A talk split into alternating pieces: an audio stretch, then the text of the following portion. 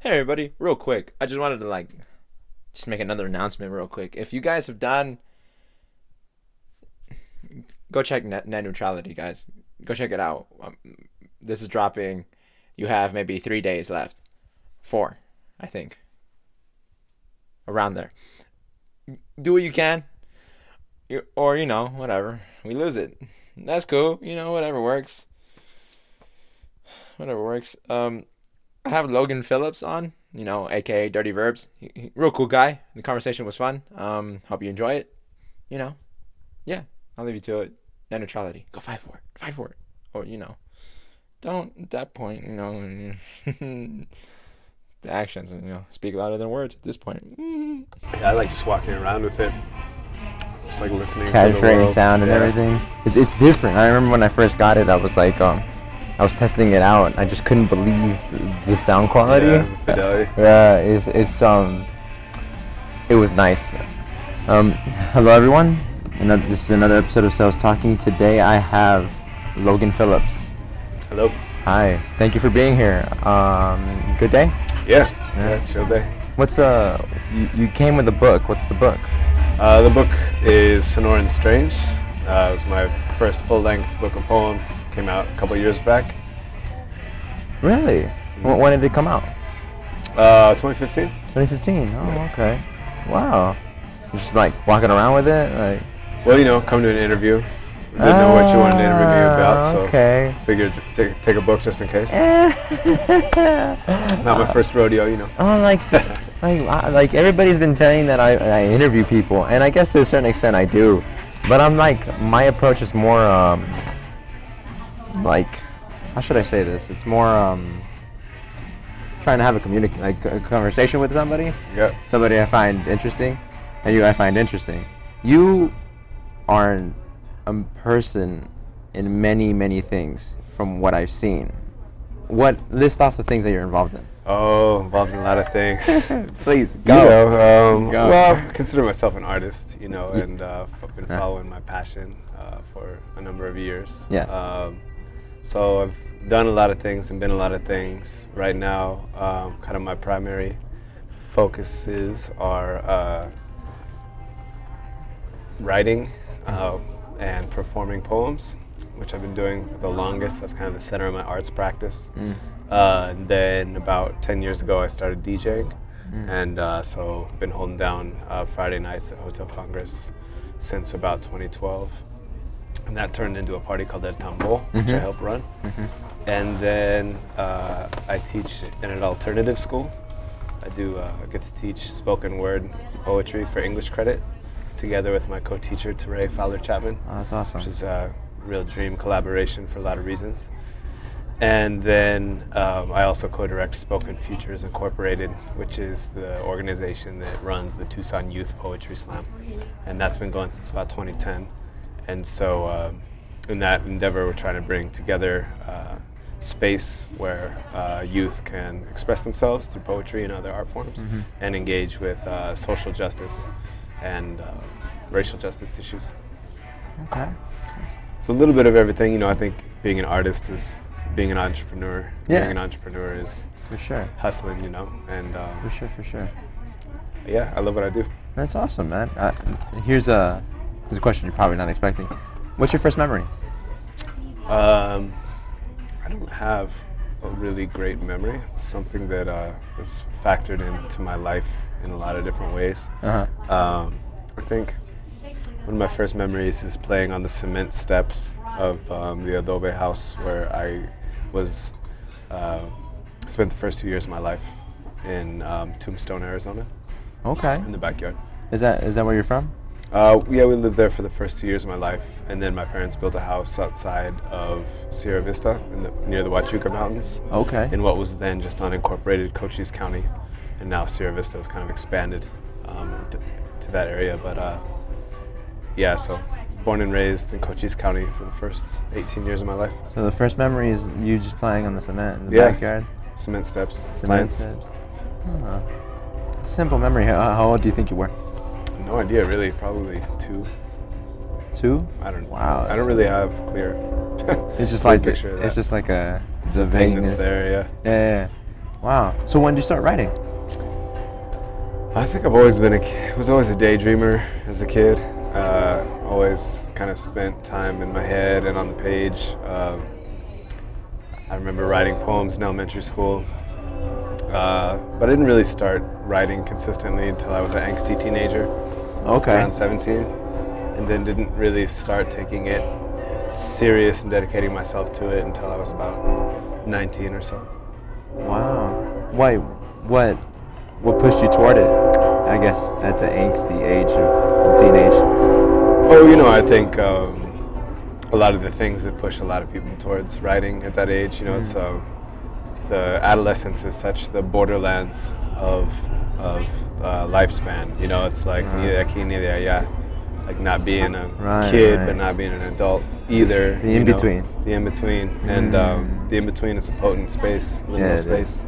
It is. Uh, so, you know, I think heartbreak and too much time on my hands Mm-hmm. and um, the first access to music from outside my community, like the internet streaming radio was just starting to happen. right. And some really progressive radio stations had just started streaming radio, and so I was listening to um, an independent radio show of independent hip hop, experimental hip hop out of Montreal, of all places, on Wow. a, on a uh, station called Seacut.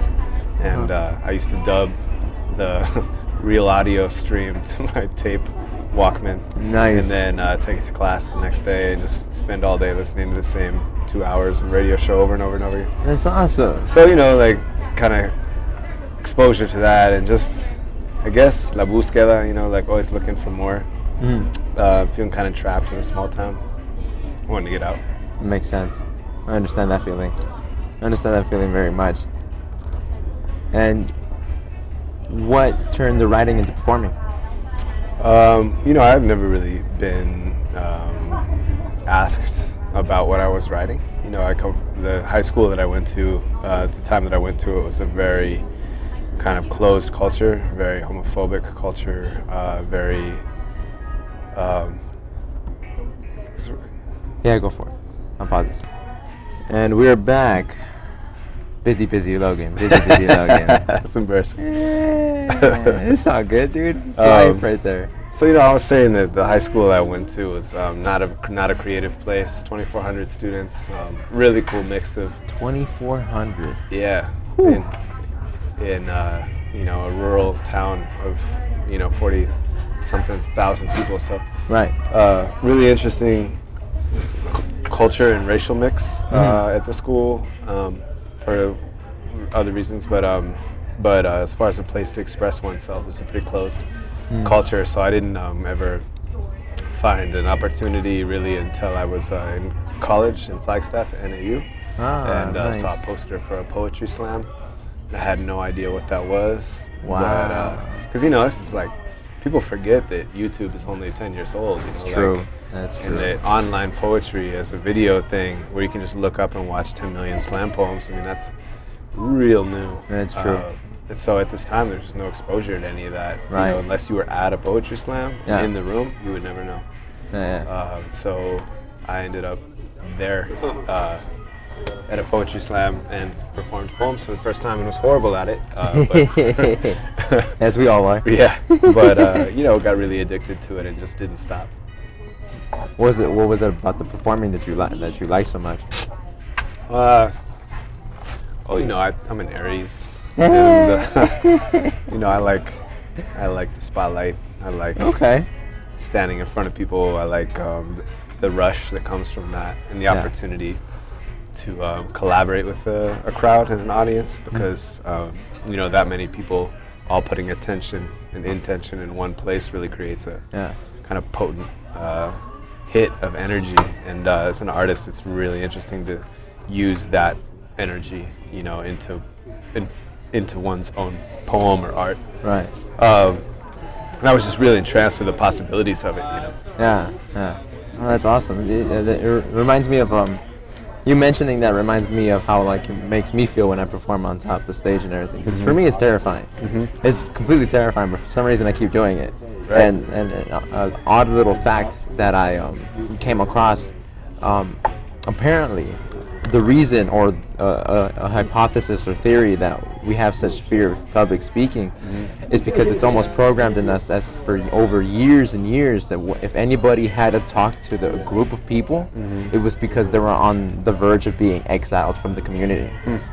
It was their way of like the one moment of being like, no, no, I didn't mess up, I didn't mess up. Interesting. So like that's where that fear comes from. Uh, At least, at least that's uh, like a fact that I heard. Huh, that's, that's an interesting theory. Yeah, I mean, to me, it sort of made sense, but at the same time, I don't know if it's like, to me, you know, I was also terrified for a long time, and I understand that intimately. Um, Yeah.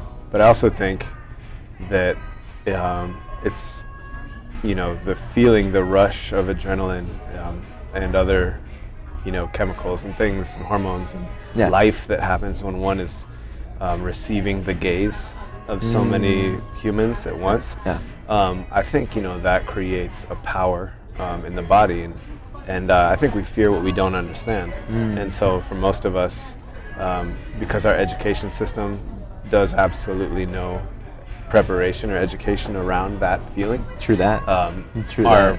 first reaction is logical and it is that of fear or yeah, terror. right. Um, but I think over time, uh, one learns that uh, that terror is the mind assessing what's happening in the Assessing body something new that it doesn't know. that it doesn't recognize. Yeah, yeah, yeah. And over time, I think um, the mind can be trained to understand that that somatic experience as excitement rather course. than as fear. It's it's uh it's almost like um an untrained immune system, something that a person who never was outside and then goes outside is allergic to everything. That's right. That's that's what it is. Yeah, I It's, think uh, so. You know, I'm, I mean, there, I'm sure there are cultures um, in this country, you know, contemporary cultures here Mm-hmm. in which, you know, uh, it's completely normal. You know, like their kids kind of come up. You know, you see that sometimes with performers' children, where they've just been on stage their entire life and it's, they've Mm. never known the feeling of terror. Right, they're all used to it In at this that. point. In that in that realm, it's very true. It's very true. There was a, there was a, what, when did you, what made you get into DJing? Like what, what like cause Yeah, that's a jump. Like I mean, you're writing, right. you're you're in the spoken word and everything. You're Right. you're all about the word, and then out of nowhere you go into the pure sensation of music. It's Like, true. What, what what connects that? uh, So true. How does? well, you know, I mean, it's yeah. a parallel world. It is. I think. Yeah. It seems so.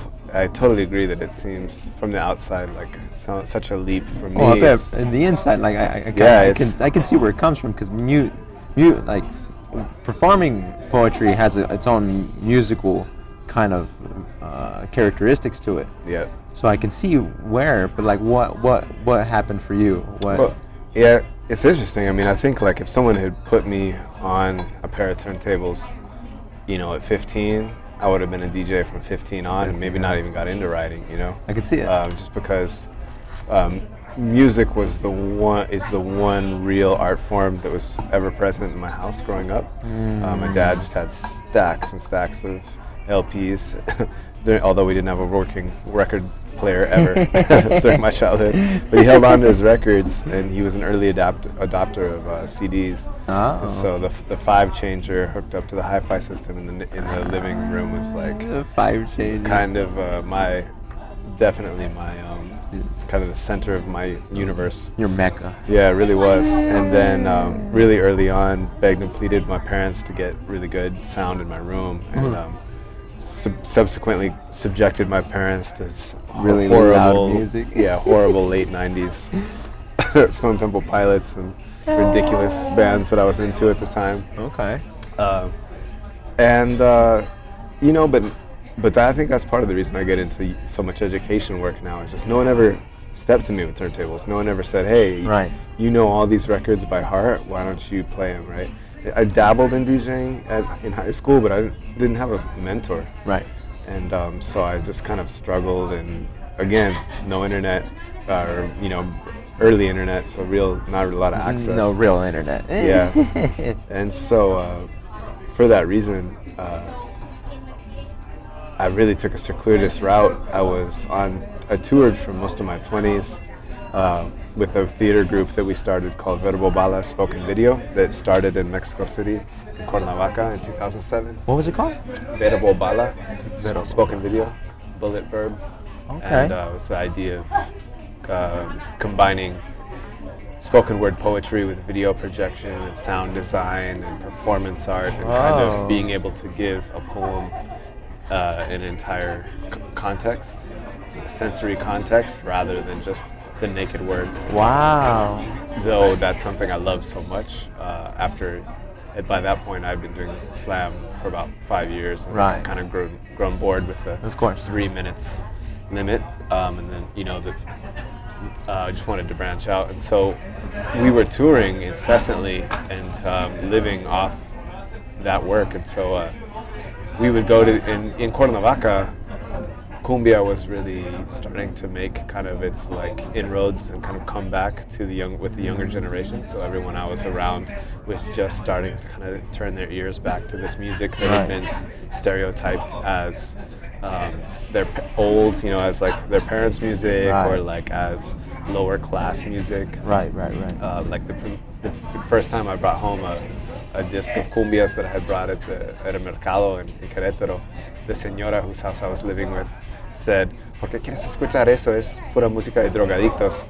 You know, and like overcoming this Wow. weird social stigma around Yeah. cumbia. But you know, I was w- really into punk rock in college, and Yeah. and, uh, and so anytime there was like social stigma around music, it made me even more interested in it. You know, right, right, right. and so I got really heavy into Rebellious. cumbia. Yeah, got really heavy into cumbia at Cuernavaca when hard, there was no one I knew was DJing cumbia, um, but we would just play birthday parties and small Right. kickbacks and things. But then we went on, we were on tour with Verbo Bala and we would be, you know, on the East Coast or the West Coast or wherever in the States yeah. and we would we would perform and do our theater pieces and then we would go to these after parties and the music would Ah. just be like annoying because we were in our 20s and thought we knew everything Right. and really picky about our tastes and so uh, Yeah. we would start throwing on cumbia mixes that we had made Mm. and then that led to like djing our own after parties Wow. and then that led to like a second paid gig in a night and when we were trying to make a living through art turns out there's a lot more money in alcohol sales than there is in the theater right Mm, and yeah. especially in revolutionary That's the kind of truth. genre bending theater Yeah. so uh, we got into a rhythm of like doing workshops at schools during the day, during uh, then doing During uh, the night. performance art in the e- early evening, and then playing a sonidero A dance triple party. life. Yeah, That's yeah, like, awesome. you know, 10 to 4 a.m. or whatever, and that just became the rhythm. And so Huh. uh, when I moved back to Arizona in 2010 and moved to Tucson for the first time Oh goodness. uh, I really missed Mexico. I really missed, you know, culturally. I was, um, it was uh, pretty intense to come back, you know, and uh, and one of the things I missed the most was the, the música, and so um, I kept playing cumbia and Yeah. started playing here and there around town, and that kind of one thing led to another. Wow, wow, wow. That's awesome. So, so you've only been in Tucson since 2010. Yeah, but I grew up, you know, I've been coming here all my life. Oh, okay. You've you've been around and everything. But then, like, so when was so from when from what time to what time were you traveling? So I was, so until I was 18, I lived in uh, Cochise County, which is only like an hour south of here. And then uh, I was in Flagstaff for five years until I was about 22, 23. And then I was in Cuernavaca in Mexico City until I was about 28. What took you there Five years. from Flagstaff to? I, I've never heard of. No. ¿Cómo se dice? Cuernavaca? Cuernavaca. Cuernavaca, Morelos. Cuernavaca, La Morelos. Capital del estado de Morelos. Okay. Well, go, from Flagstaff to there, how that? That was like a long, very long story, but in short, if you're willing, if yeah, you're yeah, willing. no, it's all good. but in short, it was like uh, I had studied abroad in Querétaro while in college, Uh-huh. and um, being in Mexico for the first time, in that part of central Mexico for the first time, it was like I would visit small towns and, and feel like. Um, I kind of understood the borderlands where I'm from for the first time.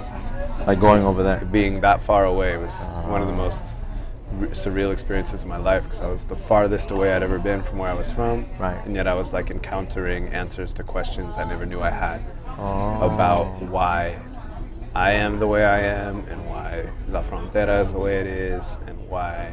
Uh, You were getting the other half of being. yeah, from just, the just frontera. looking at it from the other side. Right, you right, know. right. with distancia and perspectiva.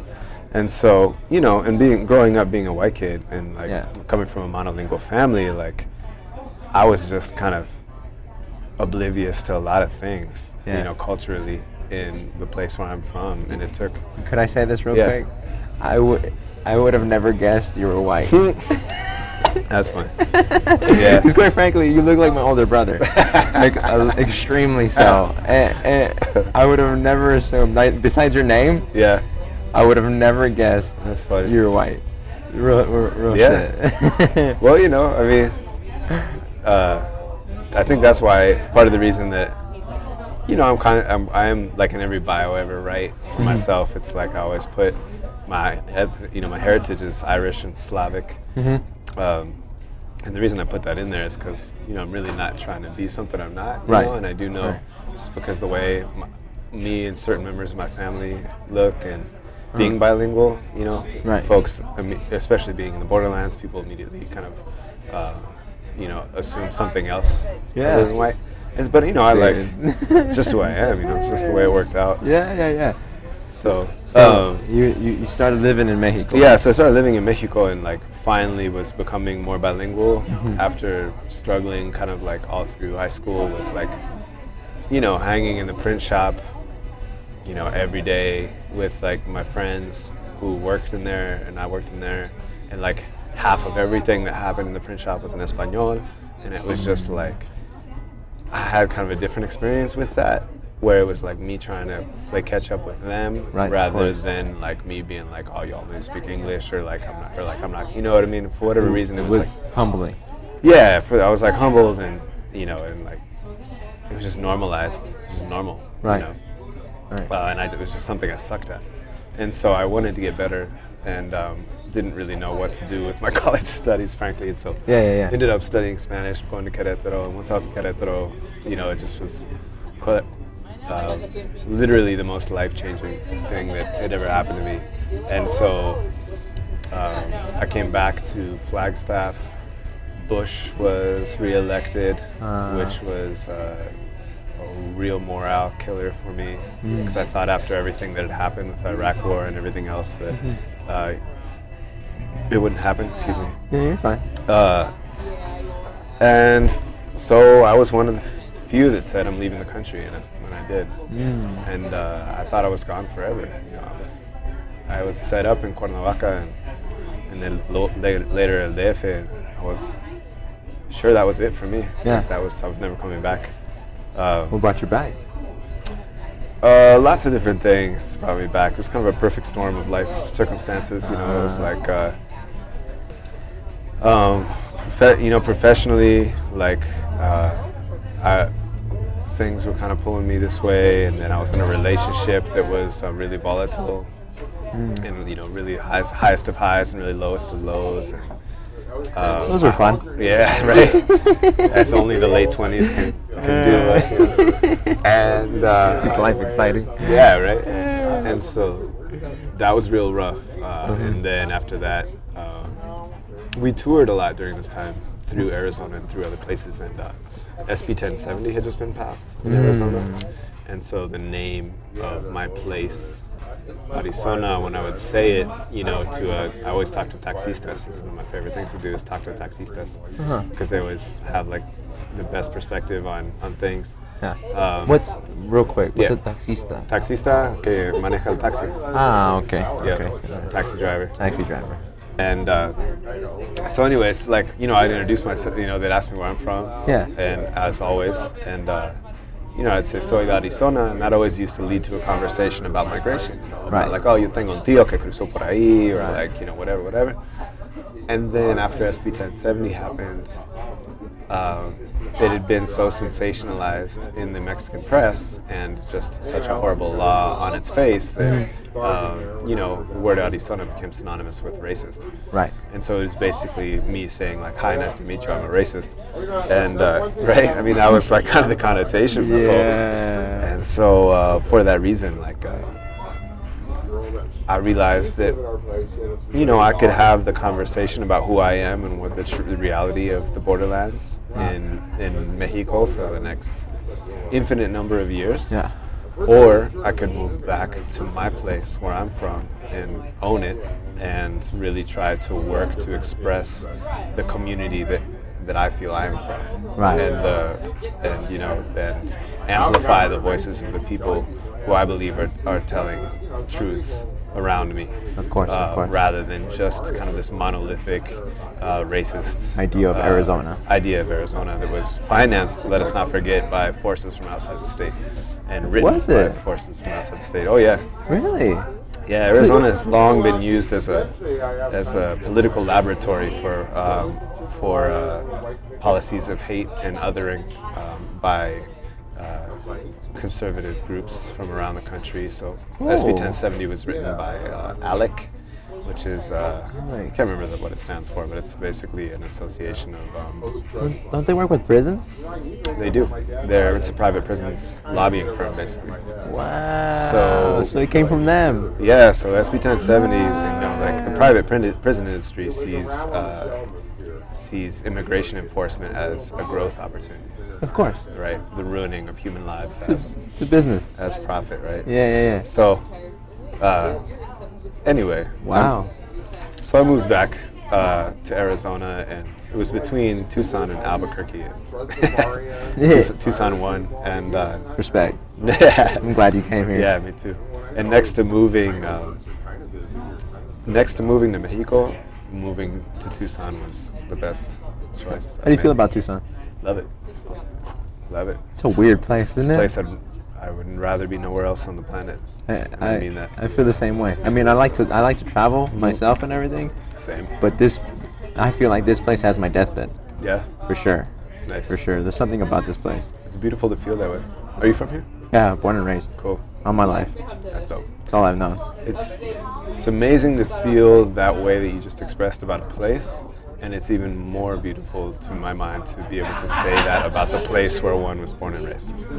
Really? I think so because in this culture, I mean, so often the narrative Go. is yeah go, Go. and where I'm from sucks. I Don't get have me to wrong. escape, you know. Like high school was like I was in that in between place of like I don't know if I'm like gonna stay here. Sure. But then I left for like a semester uh, in, for college, and then I, uh, I that didn't work out for me, so I had to come back. And um, I had a newfound freedom because I was 18, so my mom couldn't keep me in the house anymore. Right. So I actually got to know Tucson, and on, here I am talking to you. yeah, yeah, yeah, yeah. so it worked out for me. Yeah. It was a good, I don't know, five five year process, Uh, uh, four year process. Uh, Yeah, all good things take time. Yeah, all good things, I guess, right? So you get to Tucson, and how? And so, what starts first? Wh- What's first for you, the, the, the spoken words, or, or spoken futures, or is it is it DJing? Uh, it was kind of just catch as catch can, man. You know, it's Yeah. like trying to pay rent. You know, like Right, whatever. coming into a new community was like, you know, sign me, give me anything Yeah. I can get. Uh, it wouldn't have been as possible without the support of, um, there was this, uh, at the time, Sarita Gonzalez, who was one of my closest uh, collaborators, who is co-directs Spoken Futures. Uh-huh. Okay, yeah. now. Uh, she was at the time working for the Racial Justice Program at the YWCA. She Oh. was directing it actually Wow. and uh, she brought me on to help teach an after-school program called Nuestra Voz that was uh, s- spoken word and social justice education, and uh, so that was really crucial because that came pretty quick after I moved here. It kind of gave me a little bit of a regular income, and then um, that same you know those that same time frame recently arrived. Um, La Cocina had just opened.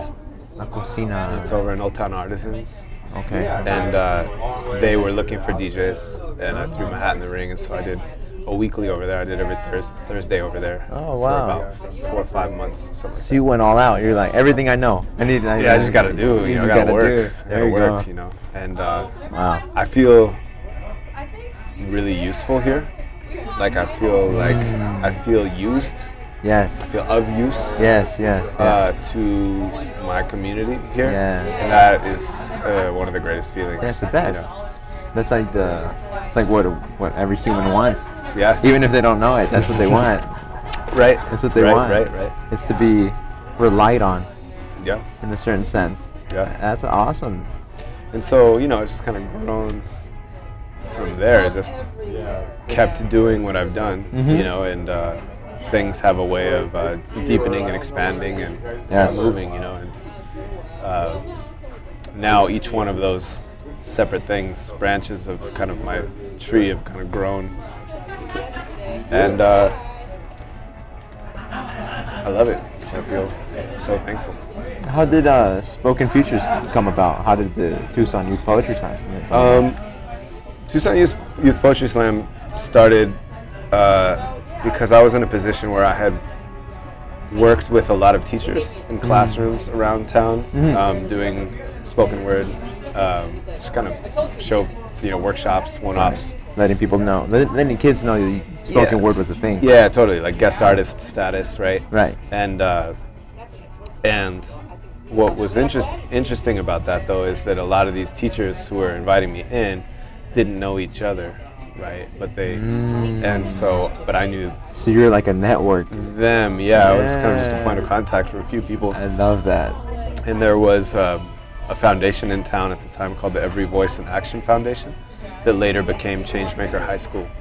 Um, and their mandate was basically to put youth voice on blast. And so uh, they had heard me perform at one point and kind of just opened up dialogue with me about, you know, what, what possibilities, right? And I pitched them the idea of a of the Tucson Youth Poetry Slam, of uh, you know, kind of a, a Zocalo or a central central meeting place for these youths from all over town who are writing and performing to come together and slam. And uh, I had lots of friends in the slam community here. Right. Um, at the time, there was a real thriving slam community here, uh, and so they really helped launch it as well. Um and so, you know, I was kind of the catalyst for it, but really it was, you know, folks like Maya Asher and later, soon after, Sarah Gonzalez and um, Teresa Don Driver and uh, Mickey Randleman and uh, all lots of different folks, uh, Taylor, who kind of came together. Yeah. And uh, early on, Kurt Fisher from Sunnyside High School offered a ridiculous amount of uh, extra credit to students to come Nice. to the Poetry Slam. And that's when it really jumped off. Really That was the fun. first night we packed the house Wow. in December 2010 uh, at Bentley's. And so the foundation had me on as a consultant, and they basically just paid me to um, kind of connect the dots. And then the, they ended, and Tucson Youth Poetry Slam, or Types as we call it, continued and continued, and it grew so much that it, we were doing other things besides the slam, and we realized the slam is a program, the slam is an event, and we needed a organization to Around hold it. it yeah, the container. And so it kind of expanded from the center, like a concentric circle outward, Yeah. created its own container. And that container or amplifier convener of space is called Spoken Futures. And so now Spoken Futures does lots of other things besides just the slam, but that continues to be kind of the center. What is that? What does the Spoken Futures do now besides this? Uh, so we have a few different programs. Uh, one is the Tucson Youth Poetry Slam. Another one is Liberation Lyrics, which explicitly focuses on racial justice as seen through a spoken word poetry lens. Uh, and then another program is called Kaleidoscope. and That's a queer youth arts program uh, to really explicitly bring queer issues um, that youth are, that queer youth are dealing with to the fore and. Um, the Queer Youth Arts Showcase or show um, has been held quarterly now, and it's awesome because it's like spoken word poetry and um, all ages drag performers. Um, it's and really really cool stuff. wow. Uh, then we also um, our our space is the La Pelita Cultural Center in Barrio Viejo, and uh, La Pelita has long been um, a space, but has was formerly um, a museum. Yeah. And we've kind of reactivated it as a cultural center, and so we hold workshops and Yeah. meetings, and, uh, and s- and that's in Barrio Viejo, where Yeah. many of us live, and so I've been uh, there. The first, I think the first time I ever been there was uh, when uh, Enrique dropped his mixtape. Yeah, yeah, that was yeah. a great show. Yeah, it was a good show. It was So a we're, good we're doing some more stuff like that there. Yeah, it's awesome. It's a cool little place. It's a cool little spot. Yeah, it's got a really um, distinct vibe. You know, it really uh, it has its own personality and kind of way of being. So, going back to what you were doing in your early 20s and traveling and stuff, what exactly were you guys doing? What what was it? Because it hit what you said hit sort of hit me of like making a poem more than just words, more of an. Uh, what, what what do you mean? Like, what were you guys doing like, exactly? So it started off. Um, the group kind of was born between um, myself and Moises Regla, who's a video artist based Okay. from Cuernavaca, but uh, or from Cuernavaca DF, kind of back and forth. Yeah, yeah. Um, but he was already uh, pretty heavy into VJing, into mixing video, like one would mix records, Yeah, large scale video projections. And that's uh, awesome. he saw my work, and um, we hadn't met in person yet, uh, but YouTube by this time was a thing. And he had seen a few poems and said, Man, we gotta mash it up, you know, we Yeah. gotta come do that while I mix live video and um, Oh, it was just okay. perfect timing for me too because I had just I had just pitched an idea to a festival uh, that did, had pitched an idea that didn't exist. I told them I had a, a multimedia performance piece that I hadn't created yet, And then and then and, then- and then he came along. yeah, it was perfect timing. So that, like hey, you win for it. mucho gusto, because Took that dive. Yeah. and then God caught you. that's right, exactly I'm in desperate need of you right now. That's amazing. Ah, For what we can create together, yeah, man. That's awesome. How many? When a festival in England asks you if you can, you say yes, I can, and then you figure it out later. ah, that's amazing. Did you have a good amount of time before the yeah, before the yeah, they festival? hit me up. Uh, it's about a year. It was about ten months Wow. uh, lead time. It was like Yeah. they hit me up in like November, December, for like something in September. so who was your partner's name again? Moises. Moises. So uh, like, did you tell Moises right off the bat that you had this? Pretty much. Yeah. I don't remember. Probably, probably did. 'cause I was worried about it. Yeah, of course, of course. It's like prevalent on your mind and everything. Yeah, yeah. So But, uh, like, so what you were performing poetry while he's like mixing, mixing video in the background. or, Yeah, like- yeah, that was basically how it went down. I went through a few iterations before we finally got kind of to that point, Mm-hmm. because you know, like this is like 2007, and kind of like laptops were and projectors were just becoming um, affordable enough and Yeah. powerful enough and portable enough Right, to be right. able to really kind of pull this off Yeah, yeah, in yeah. a kind of grassroots way, uh, and so um, we yeah eventually that's what it ended up being he would mix video and sounds and i would perform the poems you know with a big screen behind me yeah. um, and then pretty quickly like performance art in, started really influencing it so like Right. using costuming and uh, movement Right. and then we're serial collaborators. We started collaborating with people almost right off the bat. We met qu- very quickly. We met Adam Cooper Taran, who's fr- born and raised in in, in Tucson, Oh, nice. and uh, was a visualist, sound artist, uh, nap performer. Uh-huh. uh, although he hadn't performed much at the time, and uh, immediately he and I began this email correspondence that actually led to the phrase "Sonoran Strange." Actually, was kind of from an email that we were sending to each other, kind of describing where we're from. I like that. I like that phrase. I Yeah. really do. Thanks. I saw it actually. The first time I think I saw it was um like last week, I think. Yeah, I saw it on uh, I saw it on um, Q's like the DJ table. Oh, yeah. Yeah, and I looked at it and I was like, I was asking, I was asking Max. I Yeah, was like, what's what's that? And he's like, and he said it was you, and I was just like, oh, all right. I was Yeah, like, that's, yeah. that's awesome. I like that. That's 'cause- Sonoran Strange. that's because Q was using my decks. Yeah. As he- as he does, which is all Q's good. using your decks. Yeah. eh. But, Being called uh, out, Q. it's all good. Uh, but yeah, man. So Yeah. pretty soon, you know, pretty soon all three of us were working together, and then for a while we had a fourth member, and then the group's kind of expanded, contracted, and on and on and on. Um, but the performance version of Sonoran Strange now um, is rather than being inside, stuck in like a proscenium sort of performance space, now we're outside and we have a large sphere that's like about 12 feet tall and about 12 feet wide. And the video projections happen on either side of it, so it turns it into like a giant uh, glowing orb of video.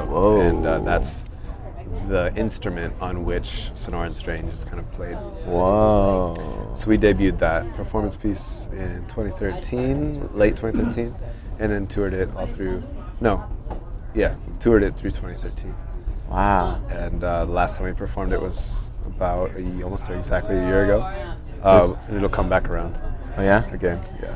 Is there video of it, or do you guys not record it? Do you guys just like do it and then like? Wow, that's the thing, man. Let it go. Like doing grassroots stuff is like you don't really have a production budget ever. Right, We right. can't record it because we're in it. So uh, Right, We have right. lots of photos. Okay. There's some good video here and there, but Right. not um, kind of a definitive document. Wow. That's that's real interesting. That sounds different. I've never heard of that before. Yep. Yeah, it's we're it's you know site specific theater in the round, Yeah. um, using video projection and and uh, spoken word.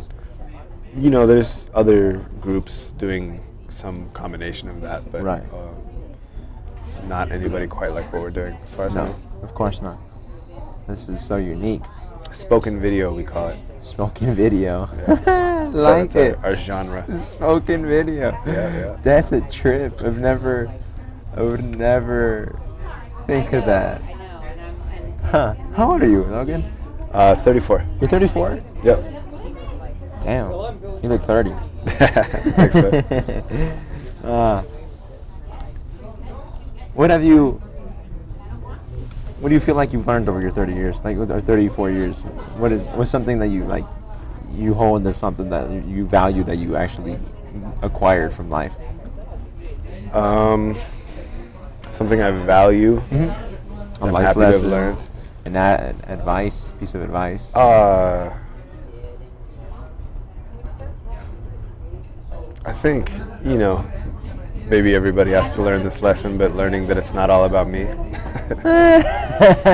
maybe that's just this Aries, Aries specific lesson. Disrespect? that No, I that's, have to that's, learn. disrespect. I think that's an ego problem. I think we're all Yeah. affected with ego. you know, and especially being a performer and Yeah. you know, like just the society in general are Yeah, so hyper individual- individualistic to a militant fault.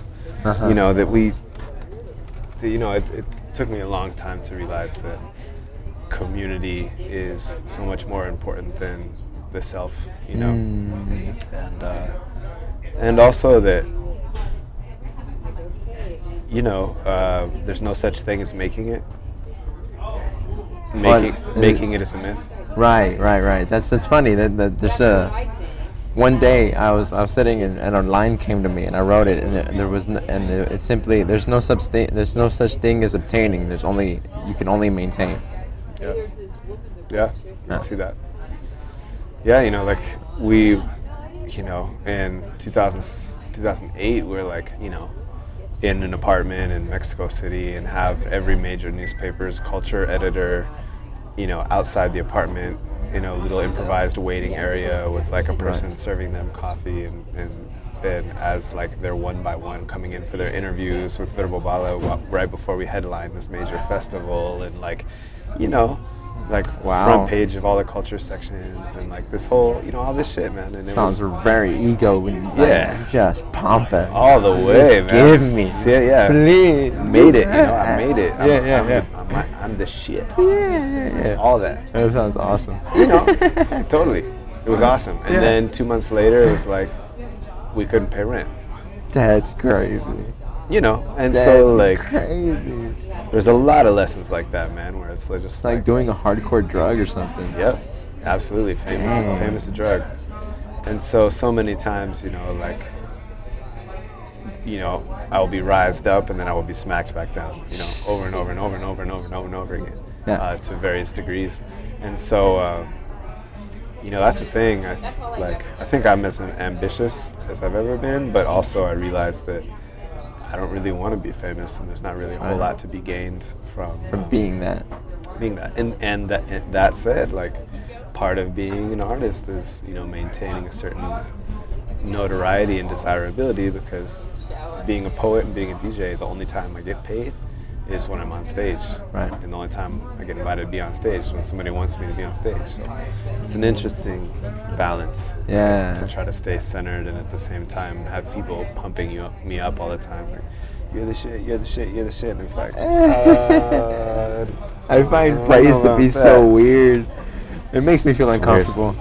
Uh, I find praise to be very uncomforting. yeah, it's Like, thank you. Like, but you don't have to. Please stop. Like, Yeah. don't, don't do it.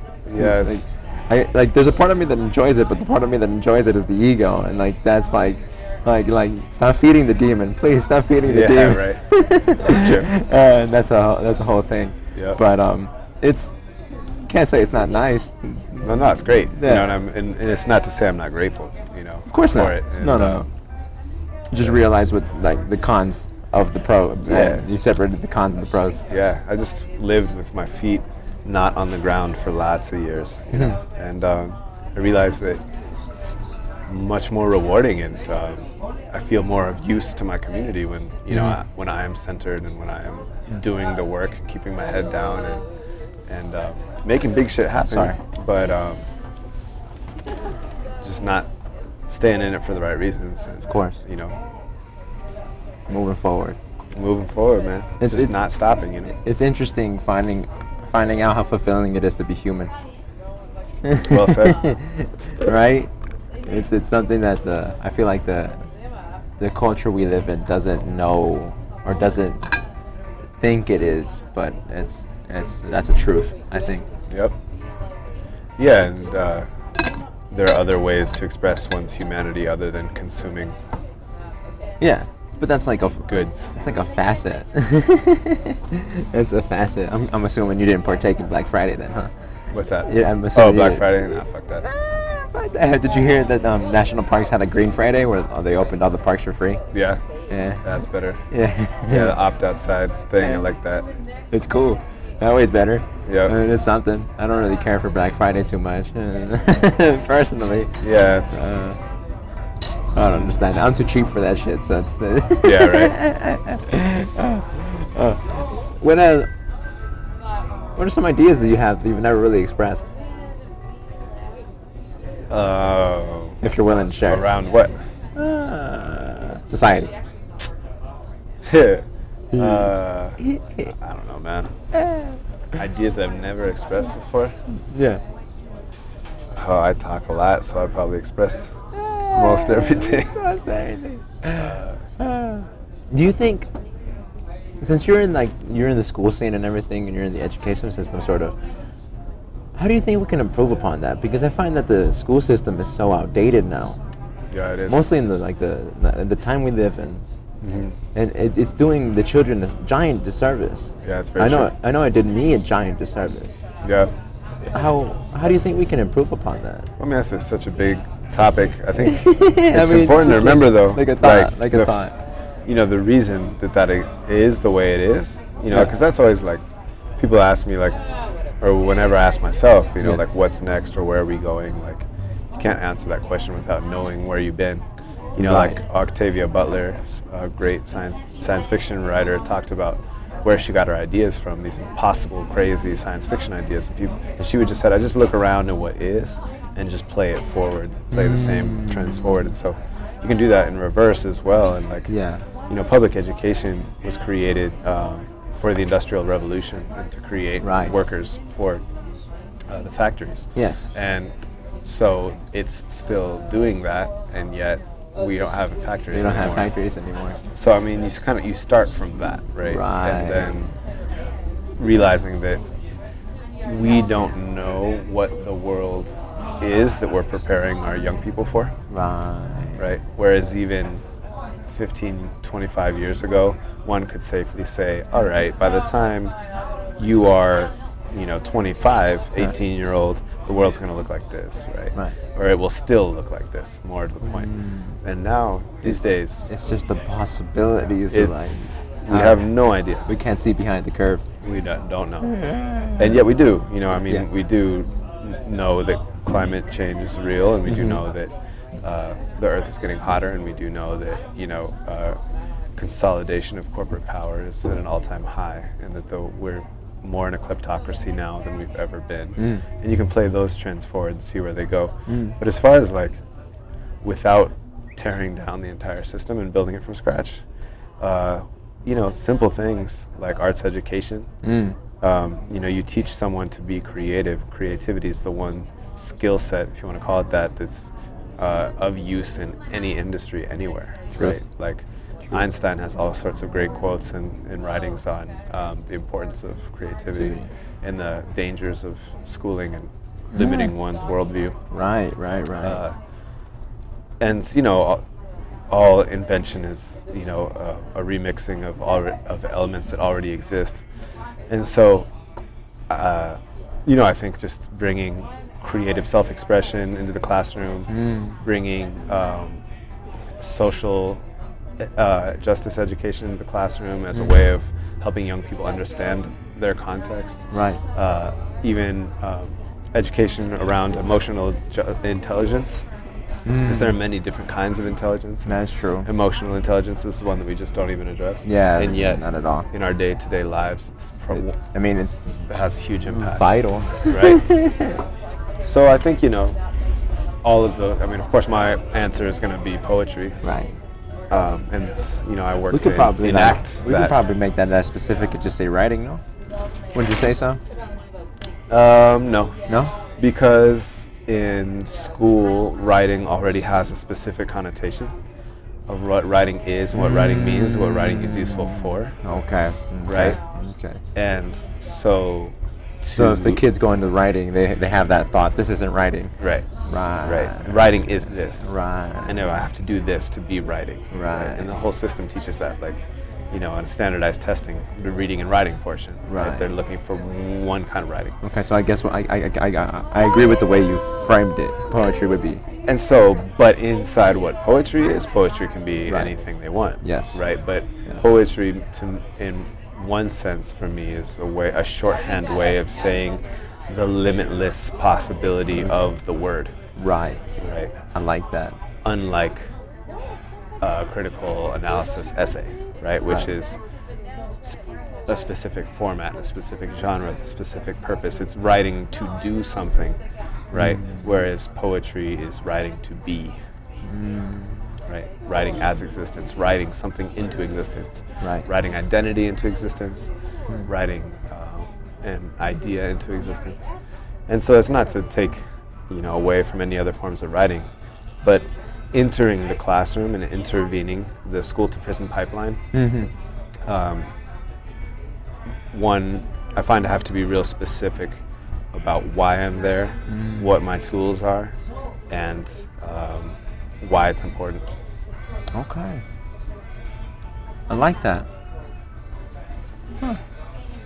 I never thought about it like that, but I like that. I like that a lot. Well, we're at 52 minutes. If 52. you want to call it, we can call it right there. Um, um, Um, unless if it's a good ending. yeah. I will say this. Say, say, I'll say, say, say. that uh, all of these things are part of one central practice, right? So I'm trying to express a similar thing in the DJ booth as I am Mm. in front of a group of 15 year olds at 8 a.m. in the classroom, Right. as I am, um, you know, working on accounting for the nonprofit that we run. You know, it's all in service of the same idea. Right. And the idea is uh, the limitless potential of the human and the power of community I love that. and the importance of knowledge and specifically equity and justice among communities yes. um, that is that is paramount and is I um, completely agree. and is best expressed, especially in our society, through art and um, many different art forms, right? Creating a space for revolutionary love in the classroom, creating a space for cultural mixing on a dance floor, creating a space um, for youth to create their own programming and you know learn the hustle of art- arts entrepreneurship. Um, these are all tools and methods around um, articulating who we are as a people, and um, in all of our variety and and difference, Mm-hmm. and um, articulating who we are and where we're going, and um, creating the, the world to be. Respect. That was beautiful. Thank you, Logan. Yeah, thank, Thank you, you. so much. Um, let the people know where they can find you. if Yes. You're interested and. uh, Búscame, find me, encuéntrame. I'm on uh, Instagram a lot these days at Dirty Verbs, and on that's my website as well, Dirty Verbs. Uh, Twitter, same. Um, you can find me most Friday nights in the Hotel Congress Plaza in downtown Tucson, Arizona. You can find me most mornings in the classroom. You can find me most afternoons in my garden. Yeah. Uh, but yeah, find me, find each other. Awesome. Thank you, Logan. Thank you guys for listening. I'll catch you on the next one. Orale.